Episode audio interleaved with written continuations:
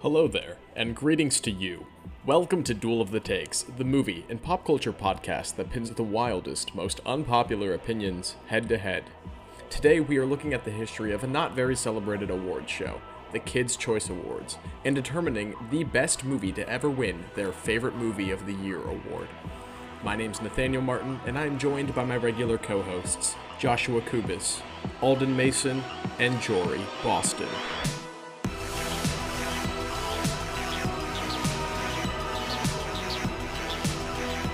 Hello, everyone. Welcome back to Duel of the Takes. Today, uh, I I think Josh kind of had this idea. Um, I did. so the Kids' Choice Awards. It's it's that time of year. It's it's award season. The Academy Awards are right around the corner, and uh, we decided to talk about a more important award show, the the Nickelodeon Kids' Choice Awards.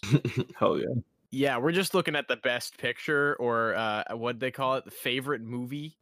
Favorite movie, yes. Favorite movie. kids favorite movie award of the last 32 years it is the 33rd annual one coming up here in 2021 so no better time to do a bracket Let us know in the comments if you know why there wasn't one in 1993. yeah the, apparently there was not a kids choice awards in 1993 but there's still one in 2020 and 2021 so what the fuck happened Sorry, we weren't we weren't born yet.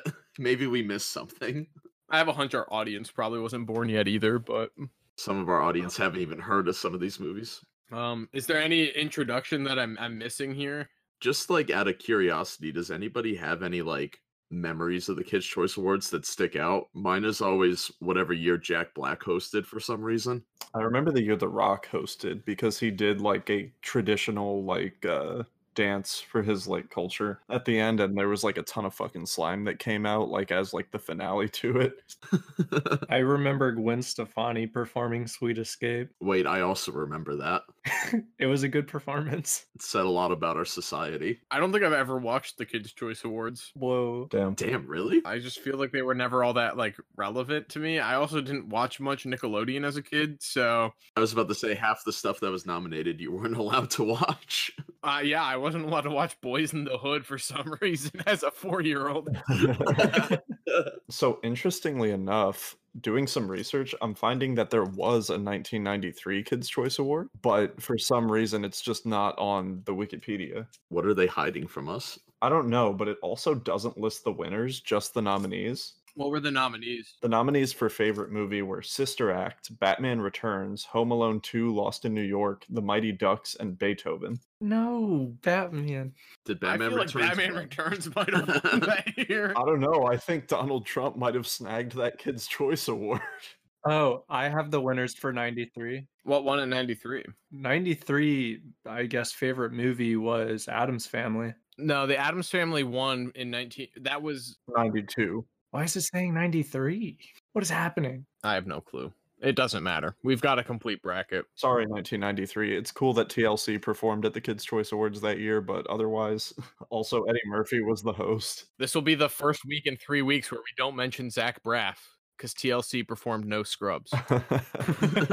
We're no Superman. We've got the a Jim Carrey face off. We've got the what is this 1996 kids favorite movie award Ace Ventura 2 When Nature Calls going up against Ron Howard's The Grinch which was the 2001 kids favorite movie.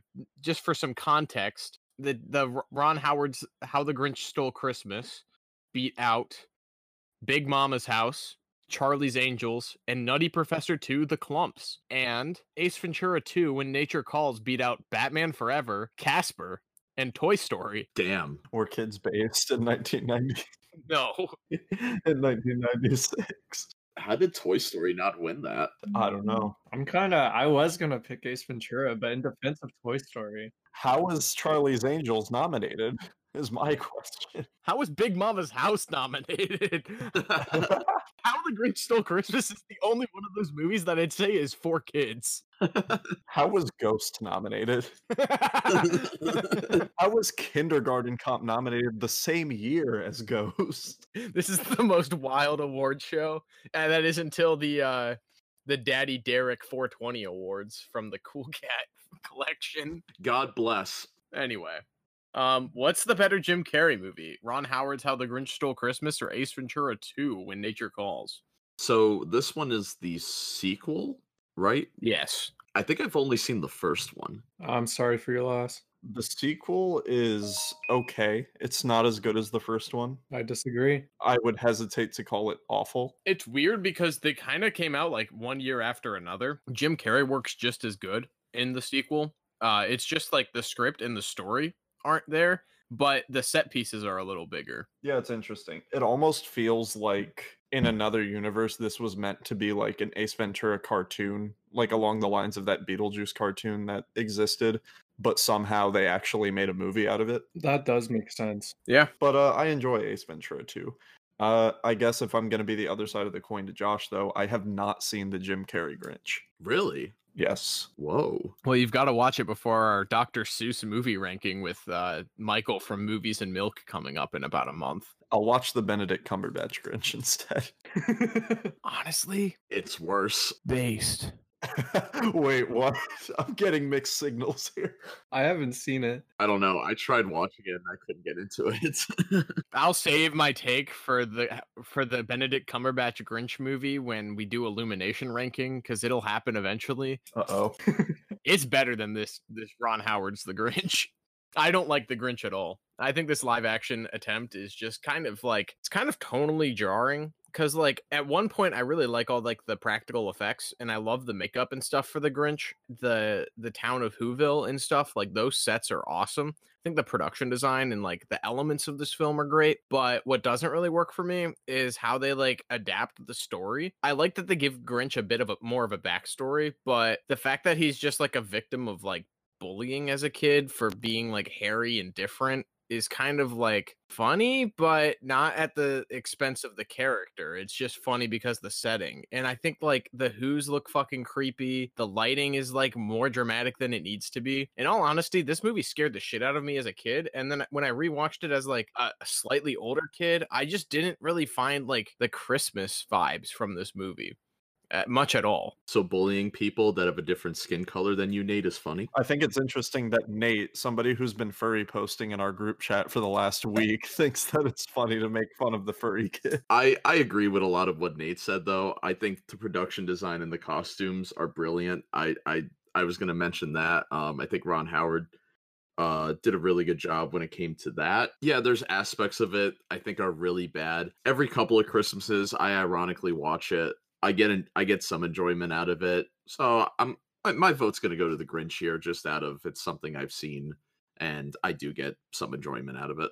Both of these are kind of the inferior version of another thing, whereas Ace Ventura is the lesser Ace Ventura movie, and The Grinch is the lesser Grinch movie, obviously talking about the Benedict Cumberbatch one and not the original. I- I don't know. I think I'm going to go with Ace Ventura here. Alden, what says you? Are you still with Ace Ventura 2 when nature calls? Uh, I just find it really weird that this won over Toy Story. Yeah, me too. You need to get over that because it happens every year on the Kids' Choice Awards favorite movie. It, it gets worse. I think I think it's because it's Nickelodeon. Yeah, I really like uh this Grinch adaptation, but not so much the story. I guess as a kid I really didn't care as much about the story, but it looked great and I liked the characters. I think I'm going to have to go with Ace Ventura. All right. That's two votes for Ace Ventura. Josh, are you sticking with the Grinch? Uh yeah, yeah, I mean I'll I'll vote the Grinch. Hmm. Hmm. I feel like my heart is growing two sizes this day. I kind of want to go with the Grinch just because I feel like it's more ambitious. And it was like, although a little later into Jim Carrey's career, I still think he put a lot into it. And I can't imagine wearing like yellow colored contacts on set for like eight hours a day or whatever is enjoyable, let alone the four hours of makeup before. And they had to hire like some kind of military specialist to teach him like torture. Wait, what? Excuse me? Yeah, you never heard that story? He said it like on a talk show where No. the this he was like so like depressed and like like just felt fucking awful in the suit. They had to hire some kind of military specialist that like kind of like teaches like soldiers in like combat how to like if they're ever captured to uh take torture and they hired this guy for Jim Carrey so he could handle this Grinch suit. Jesus Christ. They had like a CIA counter uh, interrogation operative kind of tell Jim Carrey how to deal with putting on makeup and wearing contacts all day. yeah, I don't know. I feel like this movie's kind of like a lightning in a bottle. It feels very much of like that same like Tim Burton era kind of practical effects and everything and I don't know, the lesser of two Ace Ventura movies. I mean, the, the first one's fine. The second one's o- okay. Th- They're not good movies in J- in Jim Carrey's filmography, in my opinion. I'm a go with Grinch here, even though I don't like it that much. Is that a tie? Wait, is Alden the tiebreaker? It is. I am. Alden, I am question mark. So, Alden, are you using your tie jurisdiction to uh, have Ace Ventura 2 when Nature Calls move on? Honestly, no. That CIA part, I it's just a suit. Why is whatever? The Grinch gets it. Damn. I wonder if he needed a C- CIA guy to help him with all the hairspray they used in Ace Ventura.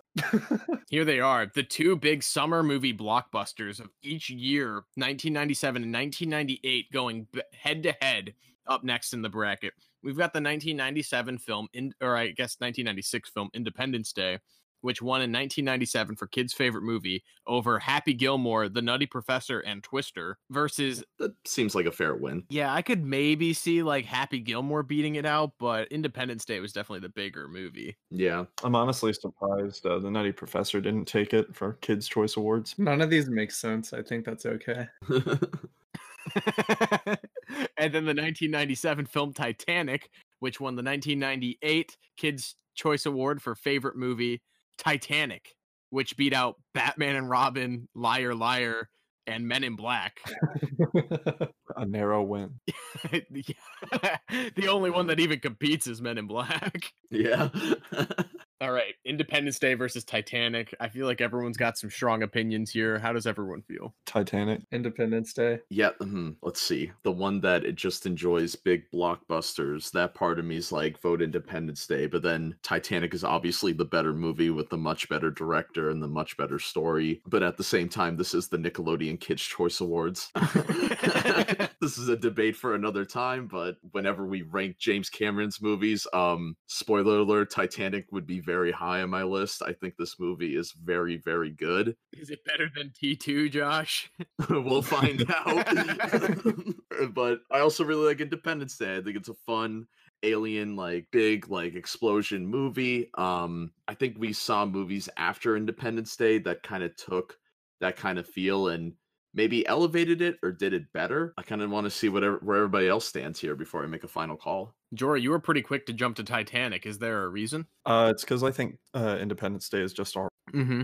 That's where I'm at. Yeah, I feel like Independence Day is one of those movies I turn on like one like once a year or so. It's like a great like it's on TV right now. I'm gonna finish it out kind of movie, but I can't really imagine like going out of my way to turn on the movie Independence Day unless I'm like sitting around with like friends or something. Like I, Titanic is also a good like I'm flipping through channels and it's on kind of movie, but I don't know about you guys, I get sucked in way more. Every time Titanic's on and like Billy Zane's being an asshole and like punching Kate Winslet, I'm like, "Yo, I'm I'm hooked."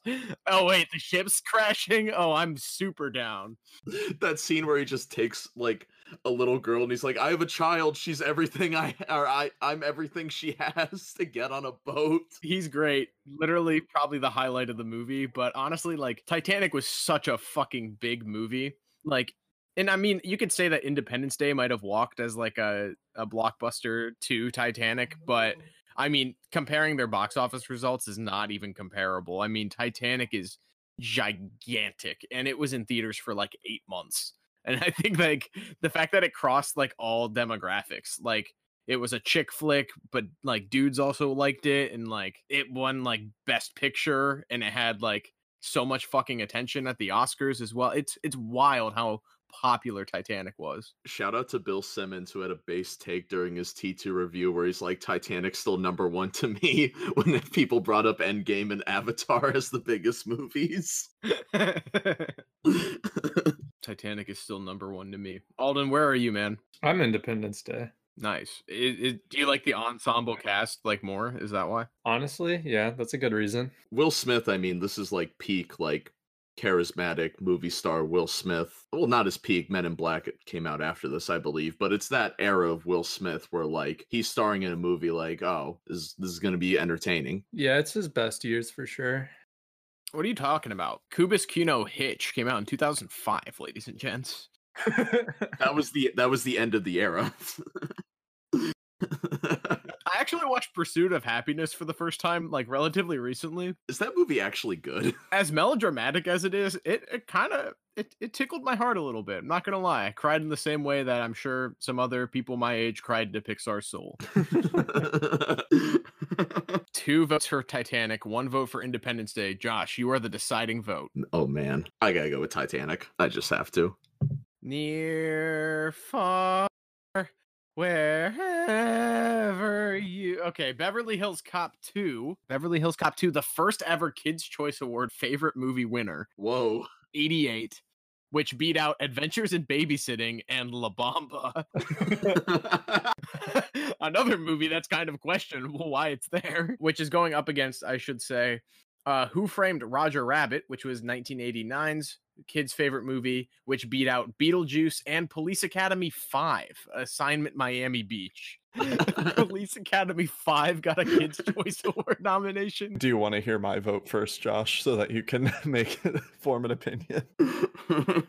I don't know that I've seen a, an entire Police Academy movie. I have. Beverly Hills Cop 2, like, it has the historic standpoint of being the first ever winner, but Who Framed Roger Rabbit, like, is so good. I feel like if this was Beverly Hills Cop 1, there would be a fight, but since it's 2, I feel pretty comfortable in just casting my vote for Who Framed Roger Rabbit. I agree. I agree too. I think Beverly Hills Cop 2 is kind of the weakest of its trilogy. I feel like the third one has a lot more fun with its kind of premise and its editing and directing is just better simply. And then the first one, I mean, uh, we talk about it every time this movie gets mentioned, but that fucking soundtrack is untouchable. I love the Beverly Hills Cop soundtrack more than I like Who Framed Roger Rabbit.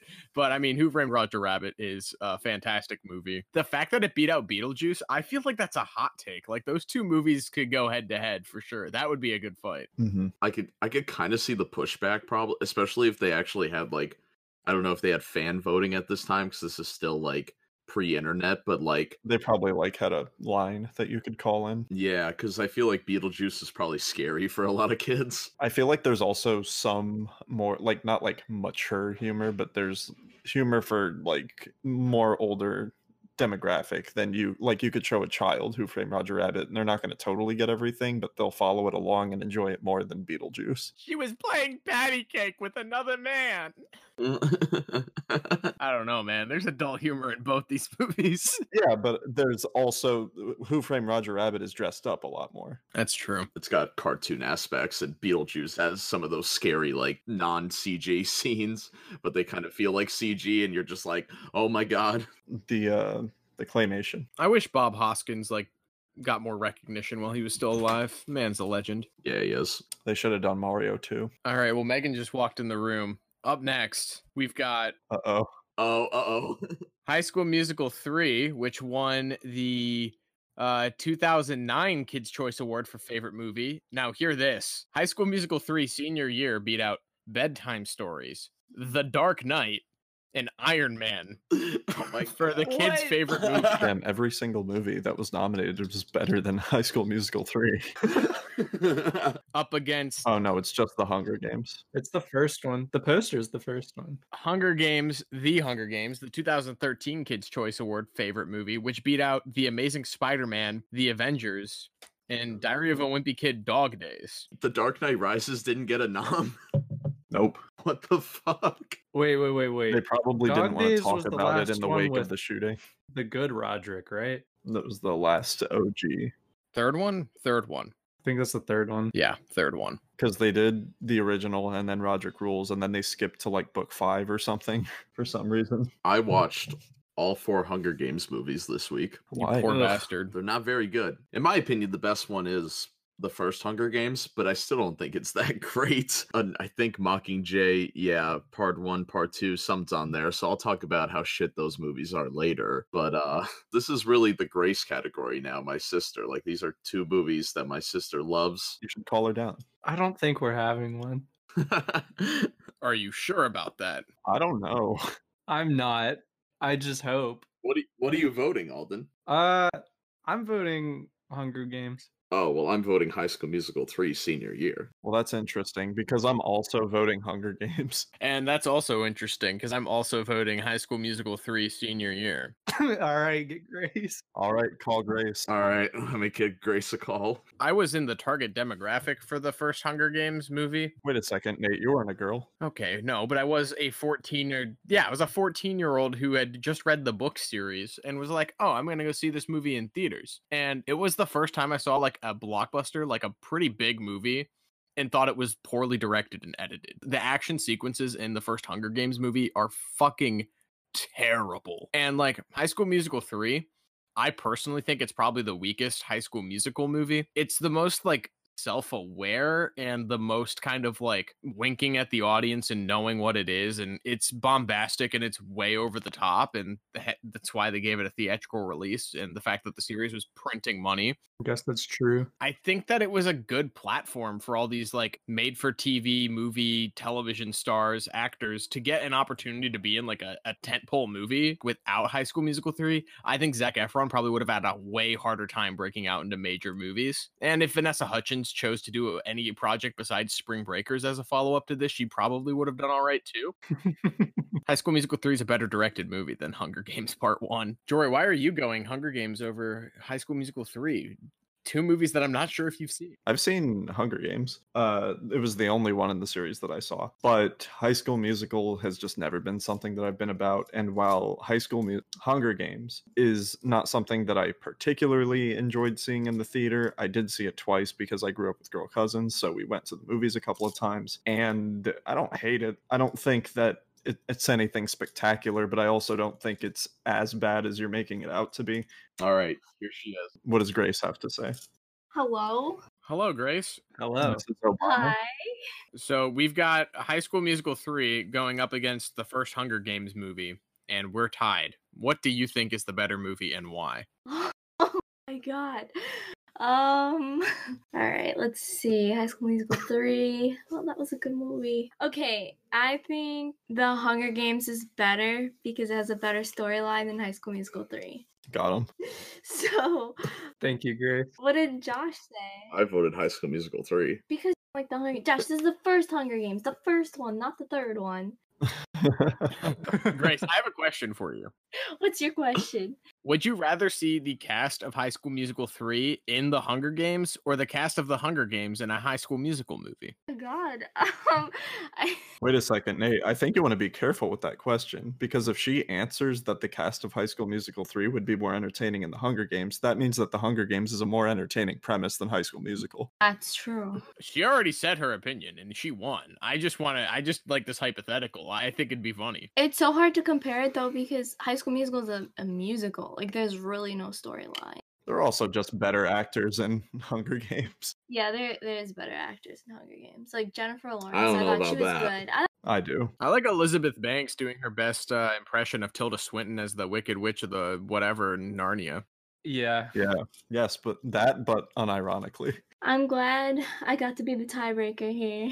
Thank you, Grace. Can't wait to see you again on Best Picture. Yeah, thank you for getting a Hunger Games movie into the next round. Yeah. Here's Josh. Thank you. Bye. Bye, Grace. Damn it, now Grace needs an avatar. See you for the Oscars episode. Yeah, see you for the best best picture of all time episode. She hates The Godfather.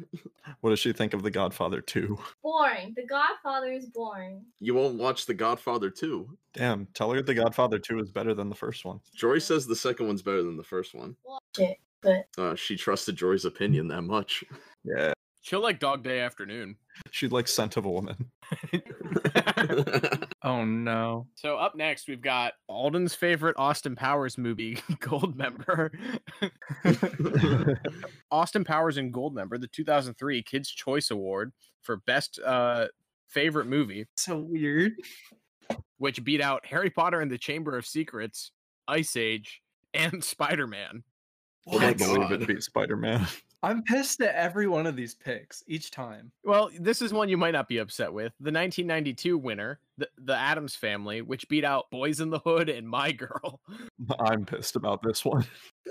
yeah, My Girl deserved that shit. Shut up, Nate. This feels like the Alden round. Uh, I prefer the other Adams Family film, but this is my favorite Austin Powers. You mean the uh, one that just came out? No, no, uh, I- Adams Family Values. Damn, how good would a live action remake of Adam's Family be with Oscar Isaac, like as a live action Gomez? Nate, Josh, I just had to hear you say that in the video that I'm editing right now.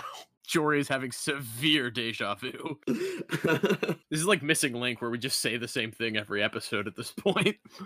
Bro, I feel like we've talked about Josh Gad once a month, once a week for a month. Have you guys heard about that? This actor named Josh Gad. No, what's he in? Yeah, he's funny.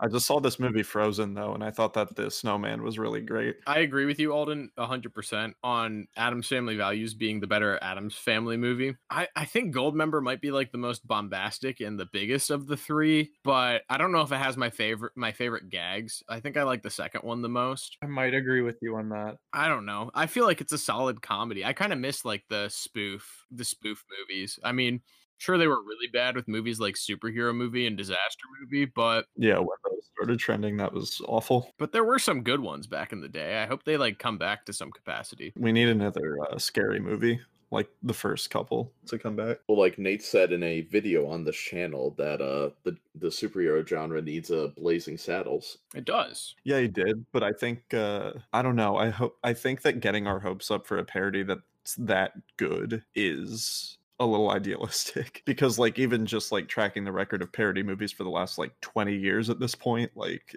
it ain't good ain't looking good the birth of satire in film, start of like that movement was so strong, and I, like I don't think that it would be impossible to see a, s- a full second wave. biggest issue right now though i think it's the internet Yeah. and i feel like i would have also said this like 15 years ago where like stuff is coming out so quick and people can just like make fun of it as soon as possible on the internet whereas making a movie takes like at minimum a few months I feel like the spoof genre on the internet has died as well, at least long form spoof internet. was there ever long form spoof internet I've seen some 20 minute YouTube poops. is that that's not No, long Oh, that's form. not- that's not- thank you for that though walton Like in the beginning of YouTube, you had those like parody like music videos. but i wouldn't call those long form it's more of like a bunch of them being made hold on i have to get the door Number one victory royale, yeah, Fortnite, we about to get down, get down. That was a really good doorbell sound effect that came out of the mic too. Yeah. That was really clear. I like Goldmember, but personally, it's my least favorite of the three. I think I'm gonna put my vote towards uh, the Adams Family because I think uh, those two movies, just both of them in general, I think are very underrated. They kind of took that premise of the Adams Family that had the like the old '60s sitcom type thing, and they uh, took that property, and it could have been really bad, but no, they kind of reinvented it and uh, added different elements where um, that wasn't in the show, and I think. Uh, I think it did a lot of good. I- It made the the property gave it more longevity that uh, it still tries to have remakes to this day and Broadway shows. I think this movie did a lot for that. And Austin Powers Gold Member was for me it was the it was the end. Uh, I just for me it wasn't that as good as the other two. Um, it was just kind of like well that's that's it. Um, I don't think it's a bad movie per se, but you could tell like they weren't gonna make another one or, or uh, you could tell Mike Myers was gonna move on to other things. It's my favorite uh Beyonce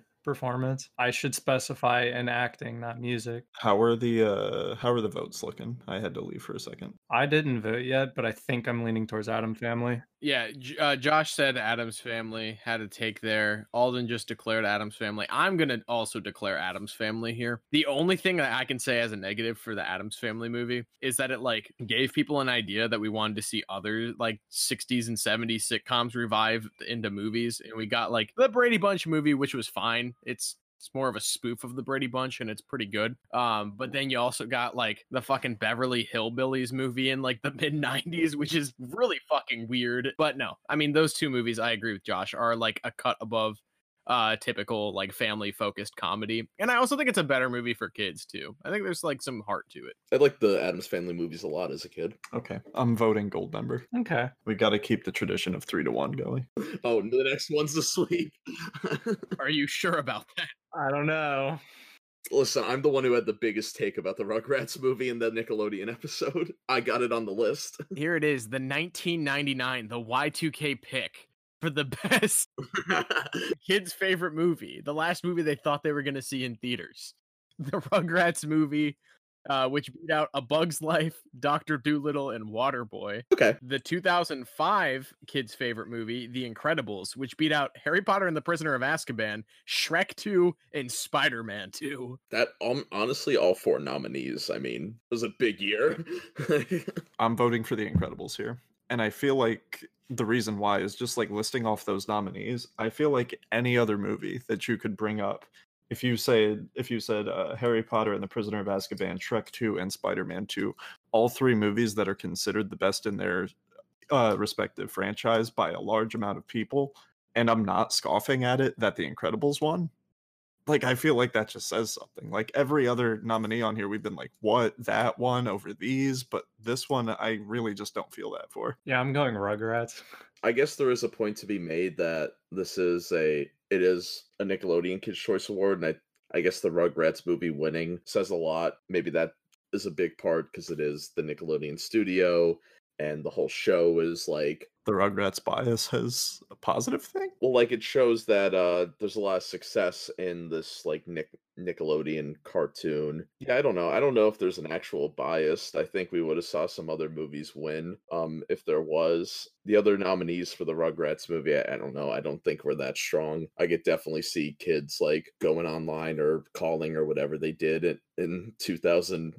What was it? 2004. 1999. Oh yeah, I'm thinking. I'm looking at the Incredibles poster and thinking it's 2004. Take me back. you had to be there. You had to ask your parents to go on Nick Online. also a movie about a literal group of kids winning the Kids Choice Awards favorite movie makes a lot of sense too. I'd maybe agree if it was a Baby's Choice Awards, but The Incredibles is about family, and that's what's so special about it. just like uh, Fast and the Furious. Actually, I think they're connected. Same universe. I agree. Incredibles and Fast and the Furious. All right, Josh, are you drunk yet? Not yet. I'm only I'm only one seltzer in. Oh man, I do have to get drunk for this next one. All right, the 1994 kids Cho- kids favorite movie award, Jurassic Park, which beat out Cool Runnings and Free Willy. Okay. Tough year. Up against up against Josh's favorite movie of all time, Star Wars: The Force Awakens, which beat out Ant Man, Avengers: Age of Ultron, Cinderella, Daddy's Home, The Hunger Games: Mockingjay Part Two, Jurassic World, and Pitch Perfect Two for the two, 2016 Kids Choice Award. Honestly, the be- the best pick. I'm sorry, Josh, but can we talk about how rude it was of them to nominate back to back uh Boys in the Hood and then Cool Runnings and have neither of them win? Honestly, I would I have been disappointed if Cool Runnings beat out Jurassic Park a little? Do I think it would have made this uh, uh, argument a little bit more interesting? Yes. Yeah. Yeah. Jurassic Park Force Awakens, what do we feel here? I want to I want to let Josh take the lead on this one. I feel like he's going to have the strongest take out of anybody. He's muted. I hope he's shotgunning something. I'll start off swinging here. Nobody say crowd pleasing. I'm trying to jug this seltzer. Oh, it's a seltzer. Come on, Josh. I really want to chug And chug enjoy with you. All right, everybody, say your takes while I finish this drink. Oh, you're going first. Or no, Deafen him. Deafen him. He can't hear us. Let's give our takes. that could be funny. Bye, Josh. I just want to say Josh is a bitch and he should have just declared his first pick. But anyway, I agree. He's also a bitch for like chugging the seltzer and being like, "Oh, I'm trying to chug this seltzer." True. Uh, the, the real answer here is Jurassic Park, and if he says Force Awakens, I'm laughing in his face. okay, I feel the same way. I'm gonna say Force Awakens for the meme. Cool. I'm glad we're all on the same page. And that way, if he does pick it, we're we're on a tiebreaker. Sounds good. And then you're gonna break his heart with a Jurassic Park thing. Yeah. All right, Josh. We have our takes. We'd like to hear yours. I feel like it's 3-0. It's not. No, it's not. Um, my mind tells me Jurassic Park because it is a very Ah, fuck. that's- Why did that hit harder? I am on an empty stomach. Same. Josh, calm, calm down. This is only your second White Claw. I know. I'm I'm weak. It's it's been a year since. Wait a second. It's actually only your second White Claw. Yeah, it's only been my second seltzer. Well, it's not a white claw. It's it's a uh, it's a press, and it, yeah, they have a higher percentage than white claws. I think. I have to burp or throw up. Hold on. You have to give us your take. Mm, Jurassic Park.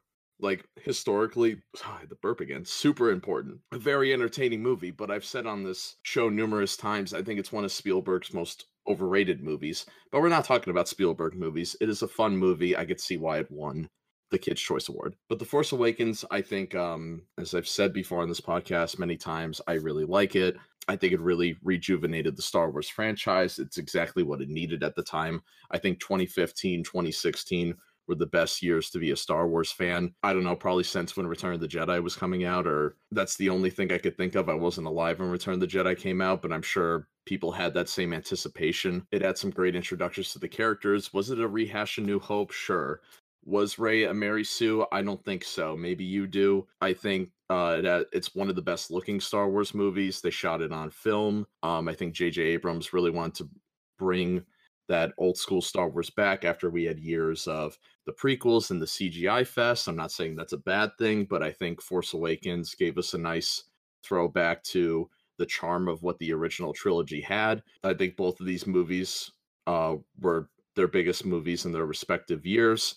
Personally, I'm going to go with Force Awakens just because it's just a personal pick for me. Well, Josh, I did say well, while you were deafened that if you said Force Awakens, I was going to laugh in your face, but that was actually a pretty good take. Um, I think putting it in the context of a Kids' Choice Award is valid, but nah, my, my heart's with Jurassic Park here. I'm in the That's same very boat. fair. But Alden is the tiebreaker. Yeah. Is he the code breaker? is he the master code breaker? Maybe. So I uh I also voted Force Awakens. I do think, however, Jurassic Park holds up a lot better on its own, whereas Force Awakens was trying to introduce something that really just fell flat. So I'm gonna have to swap out to Jurassic Park. See, Alden's too good of a tiebreaker. He actually puts in actual our arguments into play. Josh, would it make you feel better if I told you that he decided that before you spoke? He decided Jurassic Park before I spoke. yeah, the whole thing was that we were going to do like the tiebreaker. Ooh, Nate's live. Yeah, I forgot I wasn't streaming the bracket to you guys. Doing the bracket myself to keep up. Yeah, same. God, I'm a horrible host. I'm the worst Leonardo this group of Ninja Turtles has ever seen. well, at least I was Force Awakens. At least I got a vote. I do support the Force Awakens with you. I just don't think in this context it really works. Yeah, I think if Force Awakens wasn't so dependent on its sequels, like it leads directly into the sequel. If it didn't do that, I feel like it would be a lot stronger. But since it does, and since that trilogy is what it is, it gets bogged down. Yeah, it, it sucks rewatching The Force Awakens sometimes because you just see all of the great potential it had. I love it. it's still hands down the best of that trilogy like by by uh landslide it's just it does hurt to watch the amount of missed potential the next round Our first sweep. the 2000 uh kids choice award winner big daddy which beat out austin powers the spy who shagged me pokemon the first movie and toy story 2 Damn. Damn. Oh my god. up against The anti Disney. the first Alvin and the Chipmunks movie from 2008, or the 2008 Kids' Choice uh, Awards favorite movie winner, which beat out Are We Done Yet? Pirates of the Caribbean at World's End, and Transformers. Very, very interesting outcomes. I'm pissed at the second one. I'm pissed that Alvin won that year. Are you? What should have won? I really like At World's End. At World's End was like the biggest movie ever at the time. So yeah, it's Alvin and the Chipmunks. Look at their stupid sunglasses. They're real boys in the hood. it's such a t- late two thousands movie poster. Yeah, their original entourage. Yeah, that's the, that's the tagline. I love how they barely touched it for the the squeak wall. They didn't need to. They already achieved perfection. I'm trying to not talk about Alvin and the Chipmunks, like ironically. So I'm voting Big Daddy. I am too. Um, this is going to be the first hot take of the list. Big Daddy might be my favorite Adam Sandler movie that isn't Uncut Gems or Punch Drunk Love. Damn. That is a very No, I'm with you on that one. that is a very respectable take. I respect it a lot. Big Daddy is one of my favorites as well. I think it's got a lot of heart.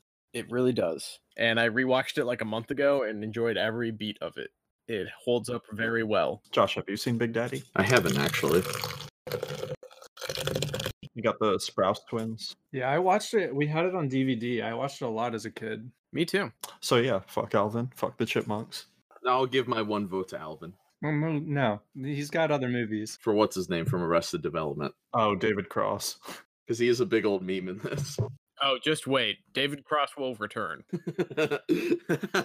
Moving on to the other side of the bracket, we have Harry Potter and the Goblet of Fire, which uh, won the 2006 Kids' Choice Awards favorite movie over Are We There Yet? Tim Burton's Charlie and the Chocolate Factory, and Herbie Fully Loaded. Weird. And uh, The Hunger Games Catching Fire, which won the 2014 Kids' Choice Awards favorite movie over Iron Man 3, Oz the Great and Powerful, and The Smurfs 2. I have a question for you guys. Uh, is Oz the Great and Powerful slept on? Because I haven't seen it since theaters, and I forget what I thought. I feel like I haven't seen it, but then Josh will like make like j- make a joke or a reference to it like once, and then I like fully remember that scene.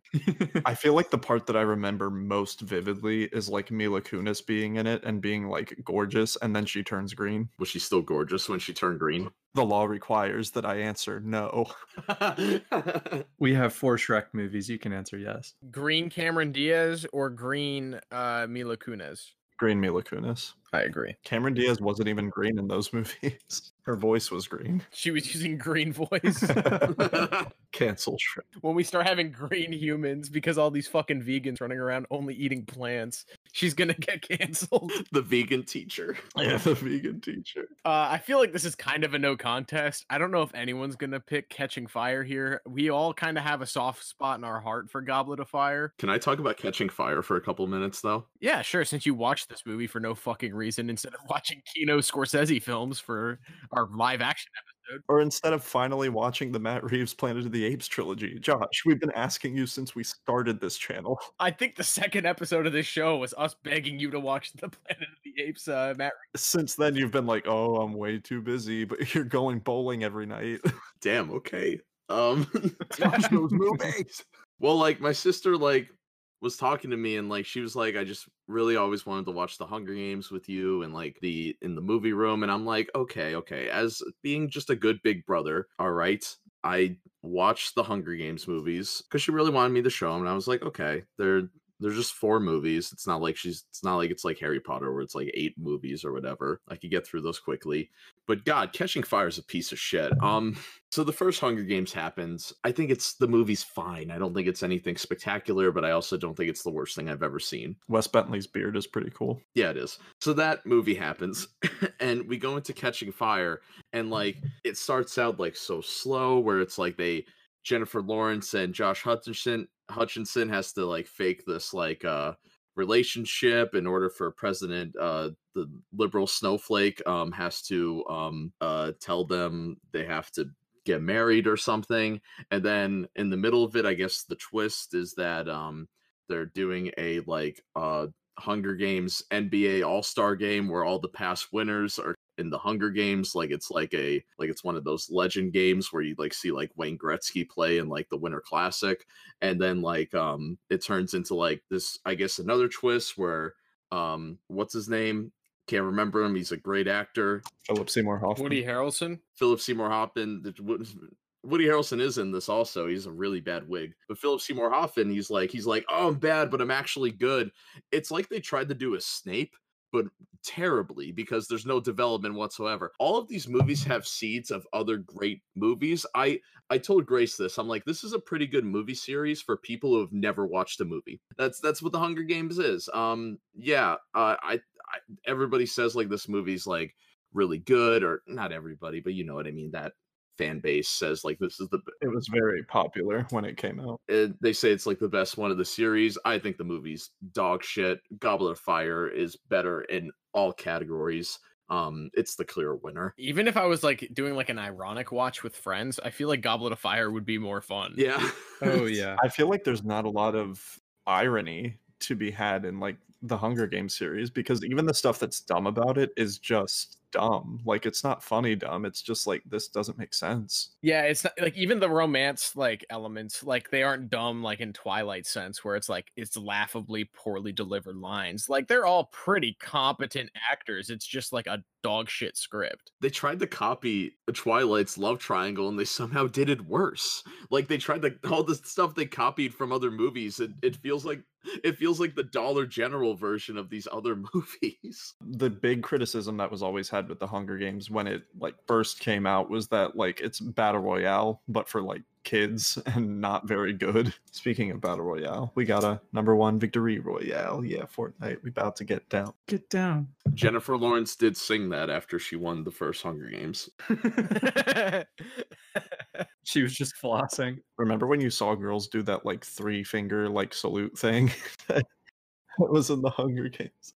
Yeah, and they did that and then sang the song that was in like Mockingjay. And was this series the beginning of the end of Josh Hutchinson's career? The man hasn't been in a feature film since 2017. Um, I think this was actually a low key revival for him because it was like the first big thing that he was in since he was like a kid. Like I think that the biggest thing besides this that he was in was probably like Zathura, which is also Kino, by the way. My favorite John Favreau movie. Unironically. All right, time for Jackie Chan to fight himself. We've got Rush Hour 2 up against the Karate Kid remake. So we've got the 2002 Kids' Choice Award winner Rush Hour 2, which beat out Dr. Doolittle 2, Harry Potter and the Sorcerer's Stone, and Shrek. Damn. F. And then we've got The Karate Kid, the 2011 Kids' Choice Award Best Movie Favorite Movie Award, which beat out Alice in Wonderland, Diary of a Wimpy Kid, and Harry Potter and the Deathly Hollows Part 1. Did this movie make money? Hold on. Karate Kid, probably. I feel like it did. It made 359.1 million with a 40 million dollar budget. Remember that song that was in it that slapped? Never Say Never by Justin Bieber. I was about to say, That's the only one that I could think of. Really? yeah. The one that was in the trailer, where like the guy's going down the percentages, is that Never Say Never by Justin Bieber? No one man should have all that power. No, no, no. I I know which one you're talking about, but I can't remember the name for some reason. the 100% reason to remember the name song. oh, Yeah. Remember the name by Fort Minor. that song's in like every like sports hype video. I do remember that song now. I remember watching fucking Smash Bros. Brawl fucking Sonic edits to that song. That song makes me feel like I'm 14 again. I feel like Rush Hour 2 makes me feel like I'm 14 again. I think that that movie's actually the funniest of its trilogy. Probably my favorite. Yeah, this one's going to rush hour, no question. But I'm just trying to think of like, remember when I thought Karate Kid was going to be good and then I saw it? I don't hate it, but I don't think I'm watching it again. Jackie Chan as Mr. Miyagi is not like a bad proposal whatsoever, but this really just felt like a like a machine to get Jaden Smith to be like a movie star and it just felt so corporate. I think it's weird that it's called The Karate Kid, but he doesn't learn karate in this movie. And I do think it's weird that Mr. Miyagi isn't Japanese, he's Chinese. Doesn't he move to China? Yeah, he moves to China. They called it the Karate Kid, like basically because of the name, but like it doesn't really have a lot to do with the original. Like he doesn't even learn karate Yeah, why doesn't he just move to Japan if they were going to do that? because they wanted Jackie Chan to star in it, and Jackie Chan isn't Japanese. Yeah, that's true. I think it's really weird because like the cultural impact of the original Karate Kid movies is like relatively like in demand right now because of Cobra Kai, which is weird because that show was irrelevant when it uh, like on arrival and then is now relevant because of its Netflix revival. It's just it's so odd to me that like the lasting power of these like cheesy 80s movies is stronger than like a Jackie Chan movie from 2008. Like that doesn't make any fucking sense. It should be reversed and it's not. I was gonna say there's no clear analog for both of these actors now, but like you could make the argument that like you could cast uh, Kevin Hart as like a um a Chris Tucker type, but there really isn't another Jackie Chan going around right now that does the comedy like he did. I think that shows too is that going back to like the Karate Kid and its cultural impact, I think that shows even though it is like this like cheesy like um movie from years ago, it shows like you could still put uh depth into a movie like that where like you can have like this like antagonist in in the Cobra Kai stuff, but then um still they could see the other points around it. It's a it's a really good like rivalry movie, even though like the movie is initially about um the Karate Kid and not not really like a rivalry movie, but um I don't know. I haven't seen the Cobra Kai show. I've heard mixed things about it. Um I don't know. I'll tr- maybe I'll try to check it out eventually. I am a fan of the original movie, but uh yeah, and then this 2011 remake comes out and it's just I don't even think it's a bad movie, but it's just there. Yeah, it's in a really weird place culturally. I think the Rush Hour movies did a lot for like the buddy cop genre, though. I think they kept that like that genre alive for like another half decade or so because like this was a refreshing take on the buddy cop story because of Jackie Chan's like I guess like on screen presence and his like ability to do awesome stunt work, but also mar- martial arts. Hey, um, and it's also a movie that's not starring two white guys and it won. All right. Rush Hour 2. Anyone have any thoughts here on the, the next one? We've got uh 1991, kids' favorite movie, Home Alone, which beat out Back to the Future 3, Ghost, Kindergarten Cop, and Teenage Mutant Ninja Turtles up against Look Who's Talking, which was the 1990 kids' favorite movie, which beat out Back to the Future 2 and Batman. So Home Alone wins. Does it? Yeah. think I can argue that. Does Bruce Willis voicing a baby not intrigue you? No. Bruce Willis voicing a dog in the Rugrats Go Wild does though. Okay, but what if I told you John Travolta cheeses his way through a fantastic supporting role in this movie? What if I told you that Joe Pesci is in Home Alone? Look who's talking is low key, like really funny. It's not a kids movie though. I mean, not really at least. No, it's not. Half the movie is about her like being upset that her boss knocked her up. Is this Christy Alley's best movie? Probably. Yeah, probably. I mean, it's it's Home Alone though. it definitely is. Home Alone made fucking bank. I know I made you guys want to play devil's advocate, but but Home Alone wins. You're right. Alden, do you have a look who's talking hot take before we never talk about it ever again on this show? no. It'll come back eventually. It'll come back when we talk about the Die Hard movies. When we talk about the top 20 movies starring talking babies. Oh god. season seven, everyone. I don't want to think about there being more than three of those in existence. All right. I think this one might be another sweep, but you guys might surprise me. We've got the 2017 favorite, Ghostbusters, which beat out Batman v Superman, Dawn of Justice, Captain America Civil War, Pete's Dragon, Rogue One, a Star Wars story, and Teenage Mutant Ninja Turtles Out of the Shadows. What a shit year. 2017 was a great year for cinema, but not for the Kids' Choice Awards. No. it- eh, which is going up against the 2018 Kids' Choice Award favorite Jumanji: Welcome to the Jungle, which beat out Beauty and the Beast, The Greatest Showman, Guardians of the Galaxy Volume Two, Pitch Perfect Three, Spider-Man: Homecoming, Star Wars: The Last Jedi, and Wonder Woman. That was actually pretty based. At least the greatest showman didn't win. I still haven't seen that. Yeah, me neither. It's on Disney Plus now. Yeah, the fucking music from it's going viral on TikTok right now. Gross. Well, I did see the second Jumanji movie. Uh, and if the first one is anything like it, I'm sure it's also like a very good surprise, like a very good family comedy. And uh, Ghostbusters, I saw with my mother uh, for free because I was working at the movie theater at the time. And to this day, it remains the only movie that I've ever walked out of. Damn. I don't think Ghostbusters is like that bad. I think it's bad. Well, let me explain myself. So, my mom wanted to see it. I had no interest. And when we were watching it, about like 20 to 30 minutes in, I looked over and noticed she was asleep. So, I woke her up and said, Do you want to just go home? And she was like, Yeah, Glad you didn't pay for it. yeah, me too. Yeah, no, I think Jumanji Welcome to the Jungle is a lot of fun. The second one's better, but the first one's fine. It's good. The comedic cast of, you know, Chris Rock, uh, Jack Black, Cr- um, Dwayne The Rock Johnson, or I didn't say Chris, I meant Wait, Chris Rock, not Chris Rock, my bad. Kevin Hart. Kevin Hart.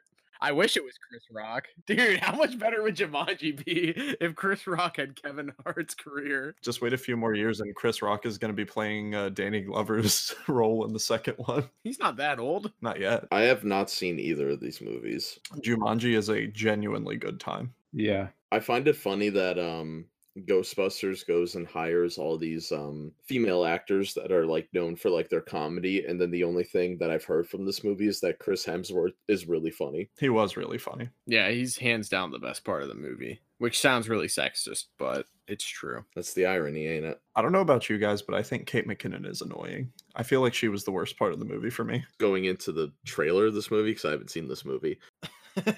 I I liked Kate McKinnon on SNL and stuff, but um I don't I don't think her comedy has transcended well into uh film. This movie has an after credit scene. Did you know that? Oh no. Yeah. I made it. Yeah, it, it teases Zool. They really did. They actually started an entire subsidiary of um, Sony uh, called Ghost Corp. They were trying to do a whole Ghostbusters cinematic universe, and this was the first one. Oof. Ghostbusters Afterlife, or whatever it's called, looks like it could be okay ish. I don't know. I feel like the value of Ghostbusters, like, just took a nosedive after the release of the trailer. I feel like it also never was where they thought it was. Let's look up how many dislikes it has on now.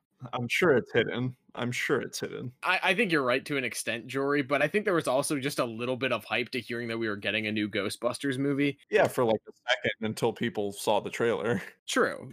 Yeah. 1.1 million dislikes. The worst part of the movie is the fact that they try to make it more like an action, like superhero movie, especially in the third act. That's actually worse than all the failed comedy bits because that, like, Ghostbusters was never about, like, the action. It was clearly about like the comedic set pieces and more importantly the timing and the banter of the cast. Like sure there's like an action set piece in the climax of the first movie and they do it again in the second movie, but the way it's executed is not a bunch of people fighting physically fighting ghosts. It's more of an effects showcase than an action showcase. And watching Kate McKinnon fight ghosts, like actual ghosts in Times Square is the dumbest thing I've ever seen like today. Alden, do you want to weigh in here? Uh yeah.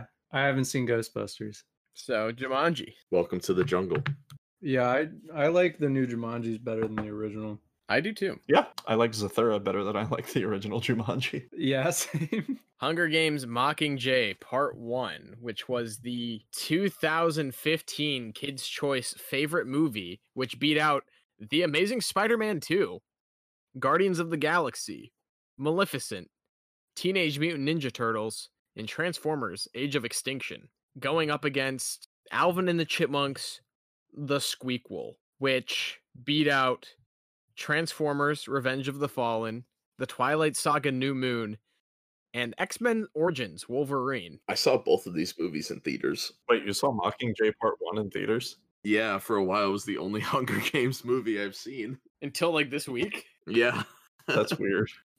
I saw it after I think a school dance and I think I I might have fallen asleep during it. How lit was it when Primrose died and you didn't understand the consequences of it at all? I was the ending when like Josh Hutchinson's freaking out on the bed. I'm like, what's going on with him? Nate, do you remember people talking about this book when it came out, Mockingjay? yeah, I do. I feel like the only thing I remember people talking about was how confusing the part where Prim dies is. it was confusing. Like, I feel like I heard so many people be like, yeah, I had to reread that page like four times because it made no sense. and it's it's executed just as confusingly in the movie too.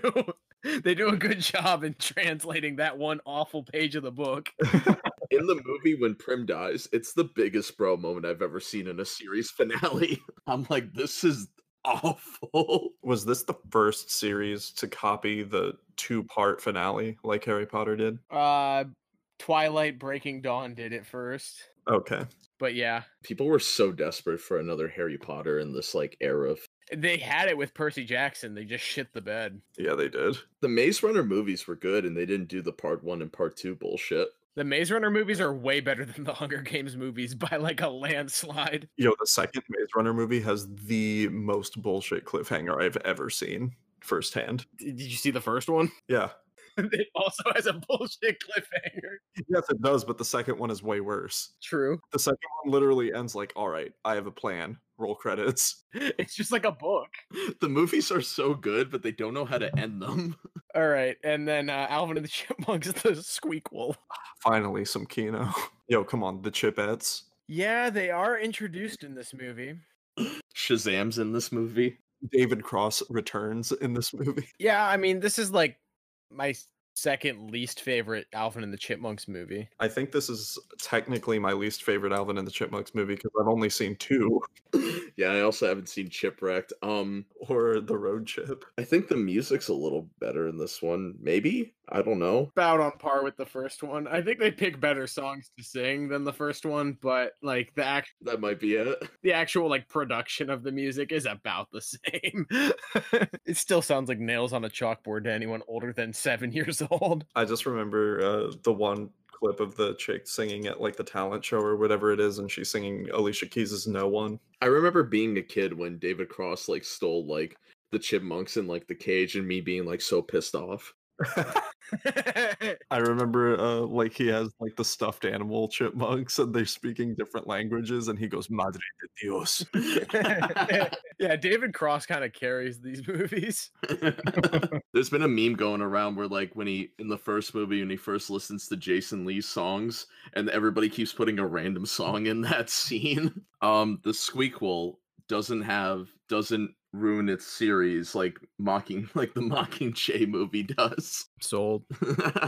Alden, do you have any feedback here? Uh, yeah. Which chipmunk is getting the best head? It's Theodore with a secondary pick being Simon, just not Alvin is the right answer. I completely agree with that. Yeah, no, Jor- Jory demunked this. We're gonna bring my MythBusters like segment onto the show. Nutbusters. Which chipmunk would win the Hunger Games? Um, Theodore, Theodore? because he could survive uh, starvation the longest, and if it came to it, he would eat the other one sooner. I think your I think like your logic is sound on Theodore, but I just think Simon's simply gonna like thrive, and I- I'll explain why later when we talk about shipwrecked. okay, There's I haven't seen Shipwreck, so maybe I'm missing lore. there is a lot of lore. They pretty much do the Hunger Games and shipwrecked, and Simon wins. Shipwreck Secret Kino. I said it last week on the show. It is Secret Kino, Josh. How's the road trip? It's such a weird film. the road chip coming out the same day as Force Awakens. All my homies hate the road trip.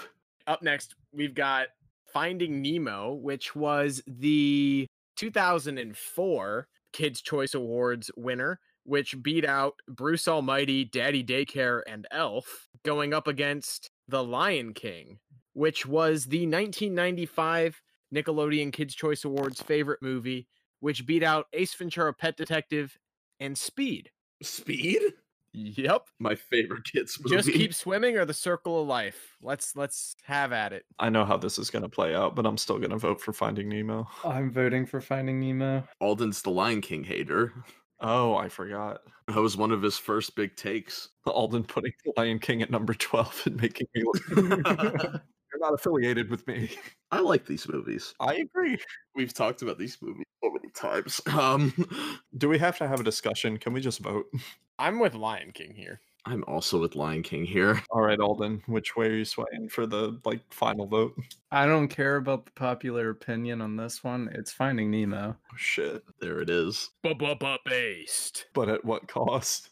Oh no, the next one. It's going to lose to Chipwrecked or Jumanji. It's fine. We've got Alvin and the Chipmunks Chipwrecked, which was the 2012 Kids Choice uh, Award favorite movie, which beat out Harry Potter and the Deathly Hollows Part 2, The Muppets, and The Smurfs. Got him. Damn. which is going up against uh I don't know if anyone's actually seen this movie. Uh Avengers Endgame, which was the 2020 uh Nickelodeon Kids Choice Award, which beat out Aladdin, Captain Marvel, Jumanji the Next Level, Spider-Man Far From Home, and Star Wars Rise of Skywalker. Damn, I hate to say it, but that was probably the best pick there. Jumanji the next level was better. Bro, they have Aquafina doing a Danny DeVito impression in this movie for a significant portion. So I think both of these movies are where their respective franchises should have ended. I think that Alvin and the Chipmunks Chipwrecked is a solid conclusion to um a trilogy. I'm not gonna say a good one, but a trilogy. And I think that uh, everything that Marvel has done since Avengers Endgame has been, at the very least, uh, laughably bad. So before it gets too much worse, I say we uh we let both these series die with these entries And while I think Avengers Endgame might be a fitting conclusion for fans of the MCU, I think that there would always be a, an, an eagerness for more, a wanting and a desire for more.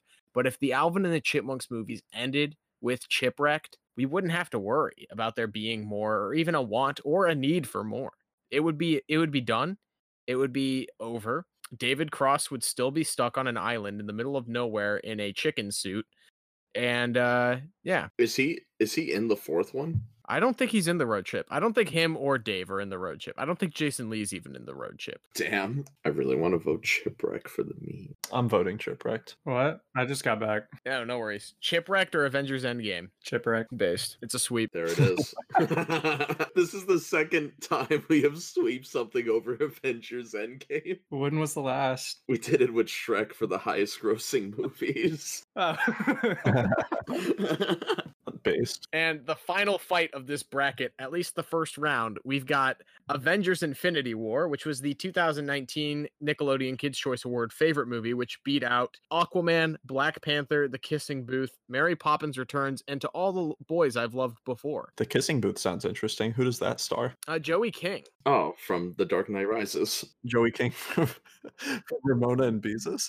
Yes. Going up against Pirates of the Caribbean, Dead Man's Chest, the 2007 Nickelodeon Kids' Choice Award uh, for favorite movie, which beat out Big Mama's House 2, Click, and Night at the Museum. It demolished the nominees. I don't know. Night at the Museum's kind of good. This is gonna be a hot take, but I kind of like Click. Click also is l- beloved by many. Not by me.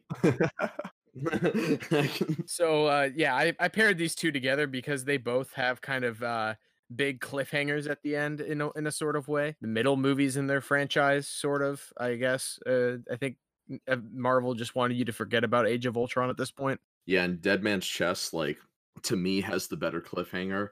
You got your fucking like main character like straight up dying, and you're like, where where the fuck is this series gonna go?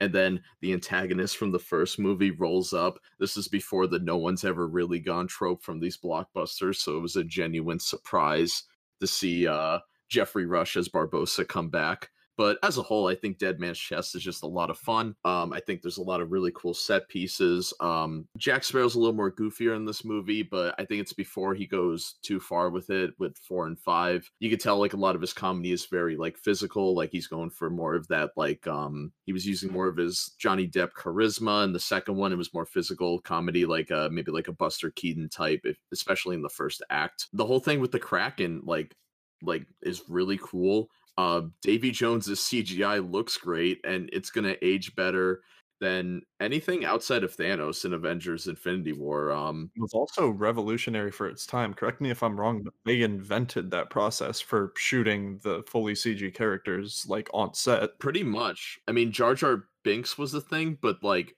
Davy Jones on set, they had him in like the like the polka dot um the polka dot outfit that you would see. Like it would always be like an in studio thing, but this is the first time they did it. Um, wherever they shot. And the facial tracking was a big thing for it too. like it was a big deal and like the performance uh davy jones performance itself is awesome i think he's he is one of the most underrated um on-screen antagonists we've had in a uh blockbuster i feel like Bill Nye in general is really underrated. yeah he is He really is.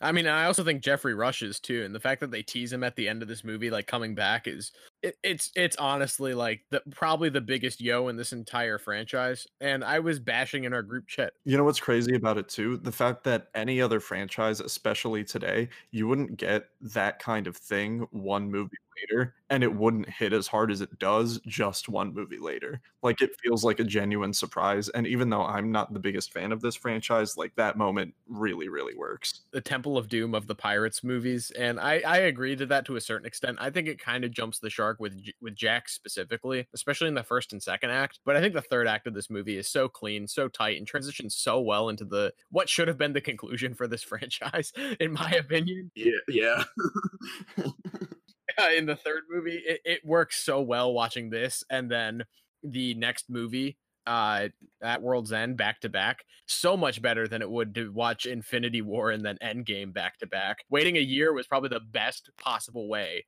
to view Avengers Endgame. both of these movies probably have very similar run times too and i feel like the pacing of dead man's chest it's just like it's very good where like like when i think of dead man's chest i think of like three key like events it's it's like the return of the jedi jabba's palace like first act you're getting like you're it, you're getting like your heroes like together again and then the second act you're you're meeting davy jones you're on the flying dutchman and then the third act is just cracking and it's madness infinity war you have the first act which is i mean not gonna lie, it- it's strong at first. I mean, you got the Thanos and Hulk fight for like two seconds. That was cool. I I think the Thor and Rocket part.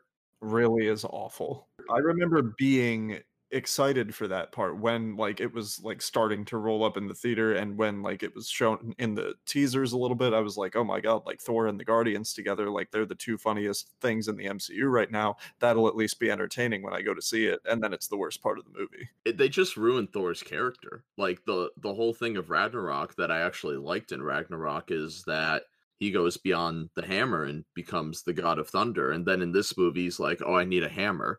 It's like you just ruined the entire development of this character. Why does Thor have to go through like three heroes' journeys? that's a problem with every character in this movie.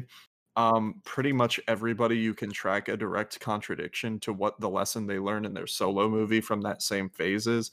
Like, just off the top of my head, Spider Man, the entire point of Spider Man Homecoming is that he doesn't need the Avengers to be his own hero. He can still do stuff on his own, and he rejects becoming an Avenger at the end of that movie, and that's the lesson that he learns. The first thing that happens in this movie is Spider Man gets a new suit and becomes an Avenger. the Jory and I were in the theater, and when uh, Tony Stark like sarcastically says, "You're an Avenger now," we like fake clapped, but then we got the whole theater. We stood up and cheered.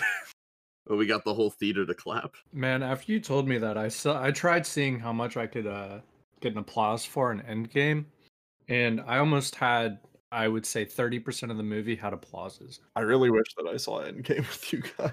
I went and saw Endgame alone. Oof. I saw Endgame with my uncle because he got out of prison and I didn't want to break his heart. and then I saw it. Who did I see it the second time with? I don't even remember, but I saw it twice. I saw it with previous guest Hayden and sort of previous guest Steven. Legend. Yeah, I don't know. I think I like Infinity War more than Endgame. I don't. Oh, I I don't really care here. What does everyone else say? uh, the road Oh, trip. it's Oh, pirates. I'm sorry. Dead Man's Chest. I'm also pissed that Infinity War won instead of Black Panther if they were gonna pick a Marvel movie. I think I think Black Panther was more culturally relevant that year, but I mean, at the same time, Infinity War made so much fucking money, and also they're kids. I'm not going to judge them for voting however they voted. It's not like Academy voters where I can get mad at them. Like, what? Did you not see Aladdin? What the fuck's wrong with you? What? Did you guys miss Mary Poppins Returns? It was too late in the year for you. Your parents didn't take you out to see a theater that Christmas. Talk about uh, Into the Spider Verse not being nominated. Snub. that is wild. I don't know when they introduced animated movies on here, but uh, Pretty early on. but like The Lion King and Finding Nemo both won. Yeah, I, honestly, yeah, Spider Verse probably should have won that year, and it didn't even get a nom. cast our best kids choice award favorite film prediction for 2021 the nominations are doolittle hamilton hubie halloween mulan sonic the hedgehog and wonder woman 1984 It's gonna be Sonic. I think it might be Wonder Woman. We need some kind of prize if we get if somebody gets this right. well i'm going to be extremely bold here i think they're going hamilton So Nate's going with Hamilton, Alden's going with Wonder Woman, Jory's going with Sonic. Fuck, doesn't give me good options here. what were the other ones?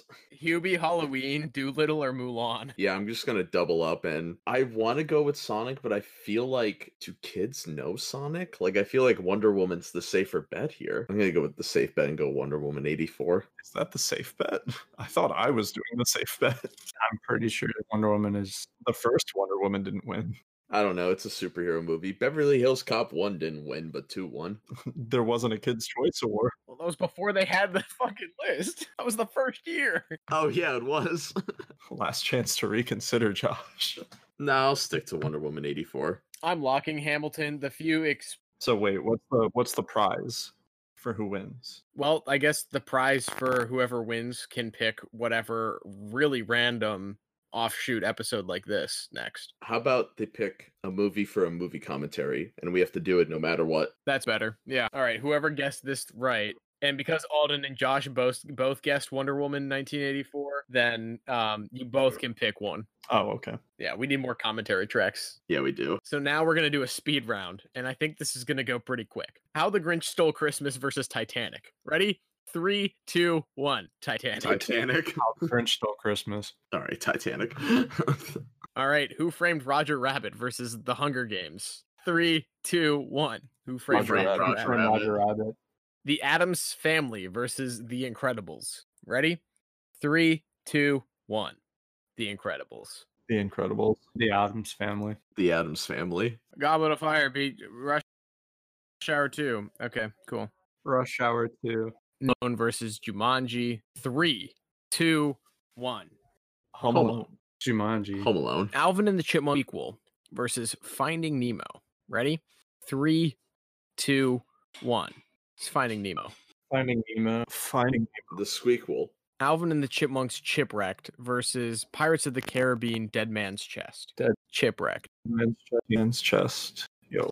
Ho ho and a bottle of rum. Dead Man's Chest. Alden, don't do this. I said Deadman's Chest. We're we're fine, Josh. I thought I heard sh- Chipwrecked from Alden. We are now in the Elite Eight.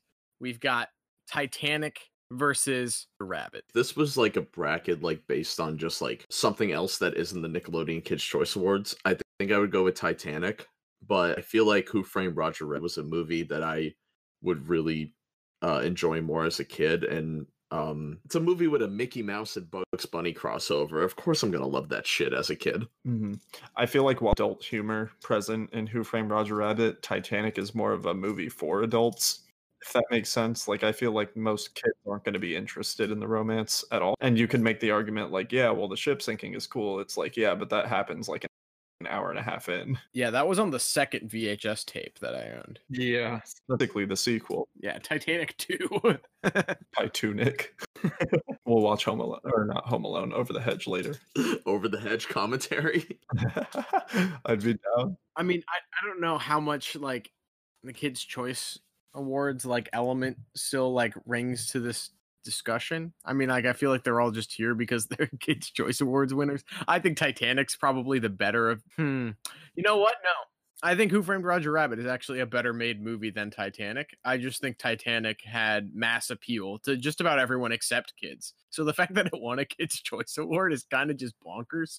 But um I can see why like that won over young and old and really old all at the same time. I'm sure Leonardo DiCaprio like skyrocketed with teenage girls. Yeah. Between that and Romeo and Juliet the year before, he was definitely a teen heartthrob. Um, but Bob Hoskins is a is a grown man's heartthrob. boys are like Leonardo DiCaprio was the best actor in the 90s. Men are like Bob Hoskins. Yo, he was the best part of Hook. You can't tell me otherwise. Part of Hook, he was the best part of Who Framed Roger Rabbit. He was the best part of Super Mario Bros. movie. He's the best part of everything he's in.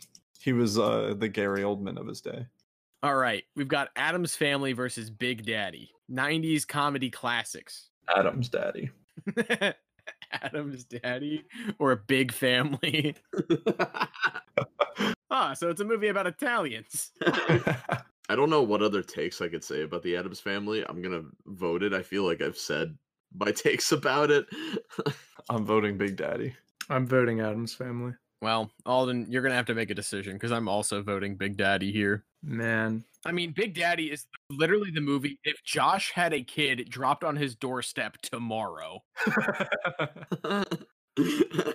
that is the movie. Like that, that's the whole movie. Yeah, it is. And Nate randomly goes on a business trip for a year to China, and it's actually my kid, but you're raising it, Josh. Is Nate patient zero? Patient zero of what? COVID 20? Yeah. Listen, Josh, Big Daddy walked so that the sweet life of Zach and Cody and Uncut Gems could run. Big Daddy walked so Hooters could stay open for 20 more years. he did. But without Big Daddy, we wouldn't have Riverdale, so it kind of evens out. Does it? Uh, Riverdale's pretty trash. No, I'm saying does it as in do you think they wouldn't have made Riverdale if the one Sprouse brother didn't still act? I don't know.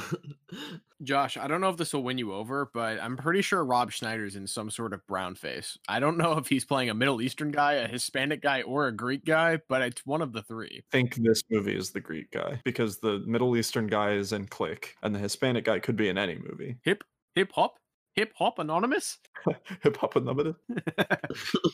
Alden's the one you gotta sway here. He's the judge. I mean, if you changed your vote, but honestly, all of this uh, defense for Big Daddy, it's pushed me away. So I'm picking Adam's family. That's fair. No, it's not. I guess Uncle Fester's super white face is better than Rob Schneider's black face. I yeah, I feel like the casting in uh, Adam's family is flawless. That's where you're wrong, kiddo.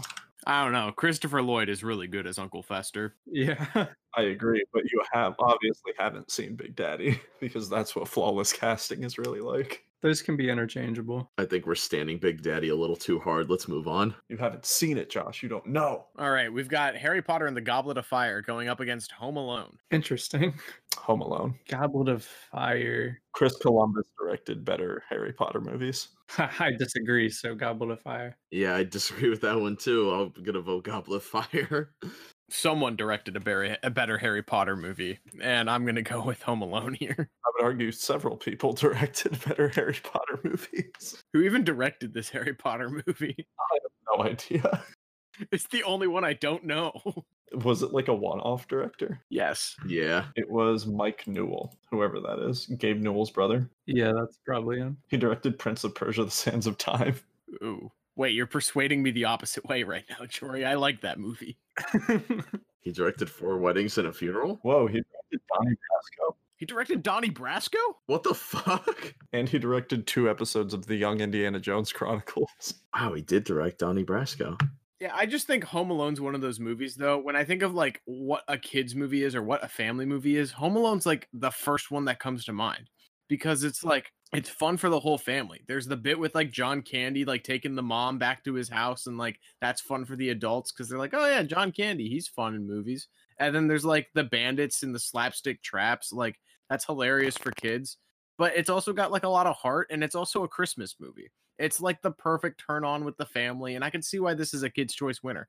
Harry Potter 4 being the only Harry Potter movie that won a Kids' Choice Award is kind of sad. Nah, rolling back to my take though from our Harry Potter episode, I kind of said that Goblet of Fire was kind of the the turn I think for a lot of people my age were like, "Oh, this is actually a series I want to get into and follow." So I think it actually makes a lot of sense that this is the one that won it. See, I feel like that's Prisoner of Azkaban for most people, though. No, I feel like the ending of Goblet of Fire is when people hooked. You had like Voldemort coming in and like the death of Cedric Diggory. I think like for for a lot of people where they're like, oh, I want to see where this like story actually goes with these characters and that like that's when the Deathly Hallows book I think was coming out shortly, and there was theories like, is Harry Potter gonna die? Like I feel like this is when the Harry Potter like fandom really took off. Yeah, Prisoner of Azkaban might be a better directed movie, but I'm just talking about the cultural impact here, and I think it makes a lot of sense that this one won. Goblet of Fire came out a few years before Deathly Hallows came out. I think uh, Order of the Phoenix was actually the most recent movie at the time before the book was coming out. Like, I get where you're coming from, but I don't think that it's really based on anything. This is not based on anything. This is Duel of the Takes. Yeah, but you're making claims, and I'm saying, like, I, I don't think that's true. Like, not your opinion, but like, Steven, what's your favorite Harry Potter movie? This man answers does Fantastic Beasts count? What the fuck? looks like Steven didn't want to watch Goblet of Fire. That's so funny. Okay, um I don't know. I feel like I could defend Home Alone a lot. Like I could continue this argument if we need to. Cuz like Yeah, I feel like Home Alone is just way more iconic in a myriad of ways, whereas Goblet of Fire is just the fourth Harry Potter movie, and it introduces Voldemort and it has like some cool set pieces, but the iconography of the series doesn't really come from this movie. But Home Alone by itself is just iconic. and John Hughes was on fire at this point in his career. Like the man had like freshly come off like The Breakfast Club, Pretty in Pink, uh Ferris Bueller's Day Off, and then he like writes a script for like an even broader audience and like it made so much fucking money. With Joe Pesci and I think Daniel Stern is the other guy. They're both great at the slapstick kind of humor and like their banter carries this movie for me. I also like the old man next door kind of like archetype and like he comes over and and helps him at the end. He's not actually a scary guy. It kind of taught me that like to not be afraid of strangers even though like you should be but also like not everyone. I, I Jory said that Goblet of Fire isn't where m- much of the iconography for the series comes from, and I do agree with that. But I also really like the a lot of the characters that are only in this film, uh, like uh, David Tennant's character, whatever his name was. You can't remember. Barty Crouch. Pause for effect. Junior. No, I don't. But I uh, I remember Cedric, that's for sure. That's weird. Yeah, I really like um, It's all right. I thought his name was Barty Crotch, so the cultural impact from both of these are fairly close, but one No. requires that a series is attached to it. I guess it's Home Alone. Sorry, I had no factual evidence left in that debate. You're right. Okay, moving on. We've got Finding Nemo up against Pirates of the Caribbean Dead Man's Chest. Both involving fish. Yes. Hmm, who do I find more annoying? Dory or Captain Jack Sparrow? You probably find Dory more annoying. I was about to say that shouldn't be a debate. You're right. I'm going to go with Dead Man's Chest here. Yeah, I mean, Yeah, I am too. I like Finding Nemo a lot, but Dead Man's Chest um winning this Kids Choice Award. Sorry, I'm gonna go off of without facts. Just a fair warning to everybody on the panel. But I think Dead Man's Chest winning makes a lot of sense because we said before it's the most fun. I guess that's my evidence because we talked about it before. But I think it's the most fun out of the trilogy, and for like maybe a kid, so I could see why that would win um the Kids Choice Award out of like how many movies that there's been now five. All right.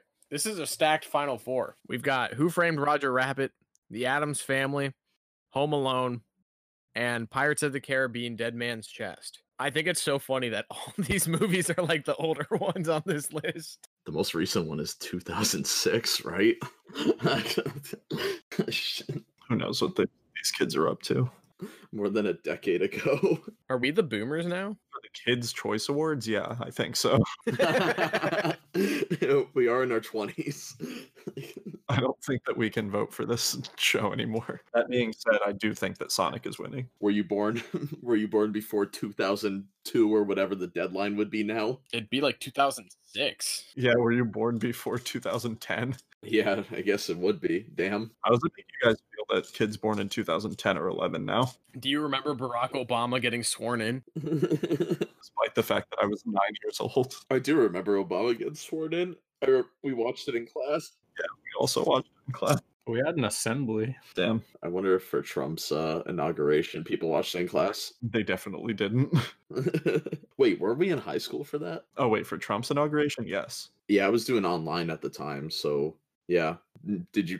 I guess nobody watched Trump's inauguration in class here, No, but everybody probably watched Biden's. Actually, wait, nobody was in school. nobody would have been able to. Or they watched it and they forgot because they're trying to emulate him. Maybe Joe Biden just really likes Memento. He's LARPing. Joe Biden watched Memento and then War Dogs, so he decided to bomb Syria. Like the cop in it is a Kamala Harris, and it says on his note, "Don't trust her lies." So is he, so he's just doing the opposite of everything she says. So she's like, maybe we shouldn't bomb Syria. And he's like, we should bomb Syria. No, that's not what I said. Okay. and he's like, what? Who are you? Yes, I think I will. Why does Captain America look like Joe Biden? he really does. Isn't it weird that Jennifer Lawrence was still in those movies while she was like winning an Oscar and like being in like American Hustle and shit? yeah, it was weird. And I think that it was because like she was at a crossroads at her career, and then the Oscar thing happened to work out. and then it was like, oops. Sorry about that. Hey, what do you think it would be like watching the Hunger Games and then immediately going to the theater next over and watching Silver Linings Playbook? I feel like I'd be very confused as to why this um, young woman is still in the franchise that has her running around the forest, shooting an arrow, and falling in love with stupid teenage heartthrobs that are not good actors. Hey, watch your mouth. Josh Hutcherson is a treasure. You Yeah, yeah, he's fine, serviceable. guys ever see RV? With the, was it Robin Williams and and Josh Hutcherson? Lindsay Lohan Yeah. and the wife from Curb Your Enthusiasm. That was a good movie. It was funny. Oh, you guys ever see Journey to the Center of the Earth with Dwayne the Rock Johnson? the Jumanji before Jumanji. Yeah, the other movie where he's in the jungle. where he's got the same outfit on. Is that the one where he replaces Brendan Fraser? Was Brendan Fraser in the first one? Yeah, I- I think he was. I remember I saw it at a drive-in, but I don't remember any of it. I think I've seen the first one with Brendan Fraser. My God, I have seen RV. I'm looking at screen caps of this. Anyways, uh, shall we get back to the list? The battle of the uh, Christopher Lloyd movies. What the fuck? I do remember RV. Yeah, I have a vivid memory of seeing that like the same weekend as like Superman Returns. It takes up the same space in my head as um, Wild Hogs. Uh, who framed Roger Rabbit up against Adam's family? I'm voting Roger Rabbit. Oh well, uh, well, uh, well, uh. yeah, me too. Yeah, me too. I think I think I will too. Make it a sweep. All right. Home Alone versus Pirates of the Caribbean Dead Man's Chest. I think that Kevin McAllister could have rigged up the Black Pearl so that it wouldn't uh, have to worry about any borders. Yeah, I'm sticking with Home Alone here. I agree. I'm going Deadman's Chest. The biggest defense I could give Dead Man's Chest here is that as much as I liked Home Alone as a kid, I think I gravitated towards movies like Dead Man's Chest more because I think like big thing that studios I guess try to do is like try to sell what kids like. A lot of times kids like I'm sure when I watched Pirates of the Caribbean or like Indiana Jones, like those type of adventure movies, like you want to be Indiana Jones. Nobody's watching that being like, oh, I want to be short round.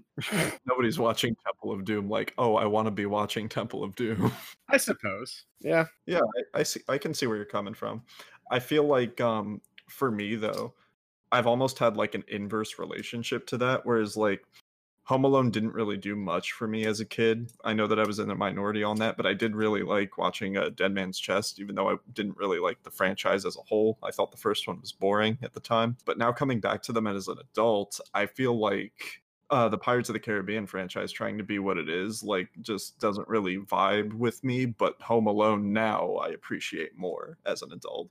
And maybe it is in sort of that wish fulfillment way where it's like, God, I wish I could go back to when life was simpler, like be a kid and have like Kevin McAllister's problems. But you know, Yeah, I don't know. I feel like I kind of get more out of rewatching Home Alone. Like that scene where he's in the church and the old man's like watching his granddaughter sing and shit, like has me crying in the club pretty much every Christmas. Whereas, like, if I were to go back and watch Dead Man's Chest right now, I think I'd have fun, but I, I'd have the same issues with the movie structurally that I've had since, you know, I was pretty much a kid. I want to see more movies like those, like, like sword fighting adventure movies, but I don't want to see any more Pirates of the Caribbean movies. This franchise is dead. I also don't want to see any more Home Alone movies. Oh, that's true. And there's a whole like j- subgenre of movies that came from this. But Pirates is kind of a throwback in a way to going back to doing Pirates movies. Yeah, like it was definitely a revival of that uh type of genre. Like they they say it a bunch of times in like the behind the scenes of those movies too. Like they just don't make movies like that like that anymore. And it um it definitely like I think both of, I think both of these movies um had like cultural impact for the time like they came out. Like I think there's a big reason why both of these movies won. Yeah, there's just two completely different movies though when you like tear them apart like narratively and structurally. So it's a it's hard to compare the two. It's it's really just going to come down to uh your taste. I like Home Alone. It's something it was always something uh cool to watch uh during the holidays, but I would only watch it during the holidays. Uh Dead Man's Chest I'd watch all the time. It was one of my favorite movies to watch as a kid so it's uh it's hard for me to vote home alone here from that perspective I feel like if we're going to talk about um, how well they've lasted, I think it's worth saying that Home Alone has endured as long as it has, even still to this day. And I feel like part of that can be attributed to the fact that it's a um, Christmas movie, also. i feel like i feel like it was made the last decades though another solid John Hughes movie, just like Nate was talking about, like movies like Pretty in Pink, The Breakfast Club, uh, Ferris Bueller's Day Off, movies that, like, for all purposes, should be dated, but really, really s- can still stand up to modern viewing, like 30, 40 years later. i think that's what john hughes's intentions was like even though like this movie takes place in the 90s it's pretty timeless like yeah it has some references you have the michael jordan cutout it's a movie you could really show anybody and you could kind of say the same thing for pirates i mean the movie takes place in like the 1800s or whatever, so it's not like it takes place modern times. I think Home Alone was made to last longer than Pirates, though. I mean, Pirates was just a financial success for Disney, and you could say it's just a continuation of that. I don't know. The movies were made to please uh two different fields. Um yeah. Alden, what's your take here? personally prefer watching any of the Pirates movies with the exception of one. Um, I do enjoy watching Home Alone every year or every other year when it's the season. I feel like, just personally, I have a huge attachment to the Pirates franchise and especially this movie. And I don't have anything like that for Home Alone. So I just am hesitant to even think about voting for Home Alone. Alrighty. So is that Dead Man's Chest then? It's up to Baldwin. Yeah. All right, here it is. Who framed Roger Rabbit versus Pirates of the Caribbean Dead Man's Chest? This was not the final two I thought we have. No. No. Who framed Roger Rabbit? I know I like Who Framed Roger Rabbit way more as a movie, but I'm trying to think like a, what a kid would like more, and I feel like a kid wouldn't like a pulpy kind of like noir like noir with cartoons as much as they'd like us like a swashbuckling epic kind of like sword fighting pirates movie but at the same time to like counteract that i don't know this movie's long as shit and at least like who framed roger rabbit you're in and out in 100 minutes like it's at the end of it still has the structure of a cartoon it's it's like it ran so Space Jam could walk, so Looney Tunes Back in Action could walk. I mean, Who Framed Roger Rabbit was the first of a genre in its own way that Home Alone was. Yeah, I think both of these movies as a kid would probably have parts that I would if I just want to skip to my favorite parts, I would. The cartoon stuff where like you see like Mickey Mouse, Bugs Bunny, and the the guy melting, all that fun shit. The Jessica Rabbit spinning out of the taxi cab scene and then pausing it, that perfect frame. and for pirates, you're skipping to all the crazy action scenes. Um yeah, once again, these are two completely different movies. Like you said, this is like a noir with like a cartoon twist, and then you have a uh pirate action movie starring uh one of the biggest actors at the time. Yeah, Orlando Bloom. Yeah, Bob Hoskins. Oh, so I was watching the Billie Eilish documentary with Megan on her birthday, and um, her reaction to meeting Orlando Bloom at um, Coachella is one of the funniest fucking things ever. Because Katy Perry and him were dating at the time, and Katy Perry's like, "Hey, I'd like you to like meet my boyfriend," and she's like, "O- "Okay," and she like hugs him, and she's like, "Okay, it was nice meeting you." And then Phineas like pulls up his phone and on IMDb is like, "This is Orlando Bloom. This is the man you just met." and she, she's like, "Wait, he was in Pirates? Yo, that's him!" And it's like a picture of Legolas. She's like, "Holy cow!" And she like goes back out there and like gives him another hug. It's so fucking weird. that makes me feel like a boomer. I feel like if I met that couple, I'd be like Orlando Bloom, oh my god, and then forget Katy Perry's there. I'll be like, "Zoe Deschanel, is that you?" we got to respect that man's hustle in the 2000s. Man was in two different huge trilogies in the 2000s. Probably the two biggest of that decade. And he got robbed by the bling ring. Dude, imagine meeting Kira Knightley and being like, "Oh my God, Natalie Portman, I loved you in Black Swan." It would be so embarrassing. I feel like she gets it a lot. Hey, you were great in Leon the Professional. Which kind of sucks if that does happen to her a lot because she's a very good actor. She was pretty good in the imitation game. True. She was pretty good in that. Isn't Kira Knightley in Love Actually? Isn't that like Yeah, she's in that. It's a good ensemble comedy. And she cucks her husband. she's in Phantom Menace? Yeah. My fourth favorite Star Wars movie. The last thing I heard about Kira Knightley was she said that she wasn't going to be in any more sex scenes that weren't directed by women. And I was kind of like, you're still in movies. Um, yeah, so Who Framed Roger Rabbit versus Dead Man's Chest here. I think that we're split again. I guess it's weird because like this this is like a like a list of kids movies that we're pretty much like debating here, and I think like the technological advancements that uh, Who Framed Roger Rabbit made, being able to blend like animated characters and live action film at the same time was pretty groundbreaking. And I was kind of joking when I said like this ran so like Space Jam and Looney Tunes Back in Action could could walk. But I mean, think about it. Look at the other movies that are nominated on this list. There's three fucking Alvin and the Chipmunks movies here. These movies really spoke to kids for some reason. That there's like Smurfs movies that were nominated. There's uh, I'm sure a Garfield movie got nominated somewhere. Like people think that kids like to see movies with cartoons and people at the same time, and it's kind of magical. I mean, look at Tom and Jerry; it's saving the domestic box office right now.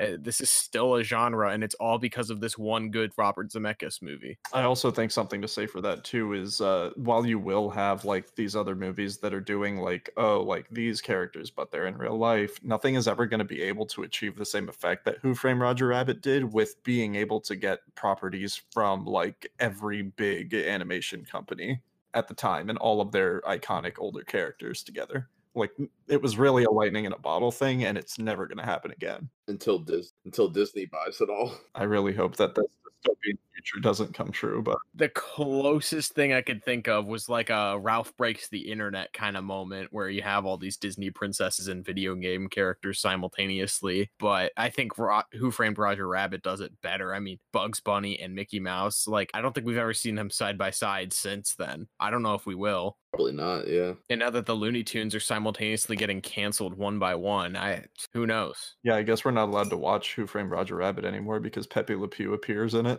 Is Pepe Le Pew canceled? Yeah. It Yeah. was a big deal this last week. I'm glad I don't have Twitter anymore. They deleted his scene from uh, Space Jam 2. The scene did seem kind of sus, though.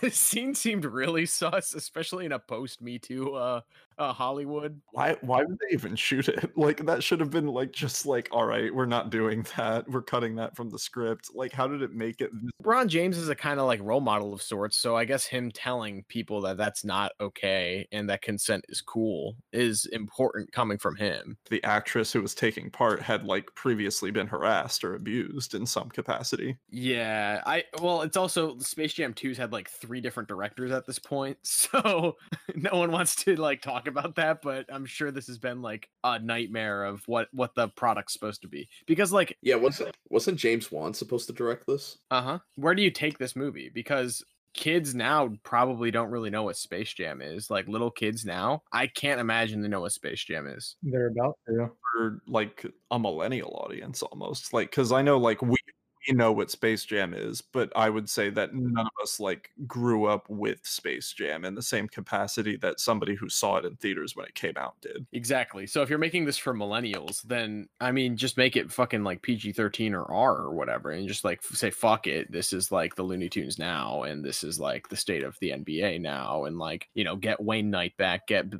Bill Murray back and just be like fuck it, you know. I mean, that movie is literally only 3 years younger than Coming to America and that sequel just came out and it's the same thing. It's a sequel like 30 years later. I don't know if you saw the cast, but the cast of like other NBA players is kind of lame. Like, why isn't like Steph Curry there? Like in the original Space Jam, like he had Charles Barkley. You had like some NBA stars there, and like Why is Don Cheadle the top of the cast on Space Jam 2 as sorted by the IMDb star maker? Good for him. But anyway, yeah.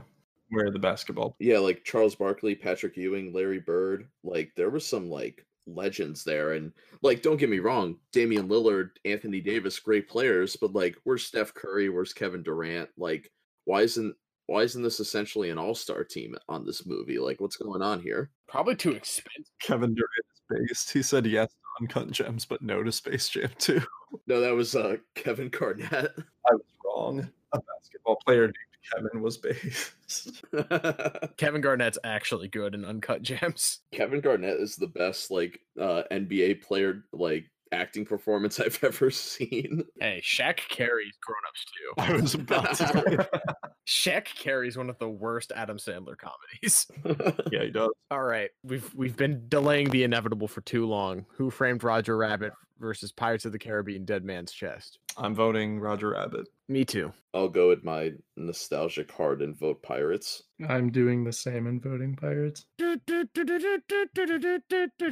All right, well there you have it. The best Kids Choice Award for favorite movie of all time is the 2006 winner Pirates of the Caribbean: Dead Man's Chest. Insert applause here.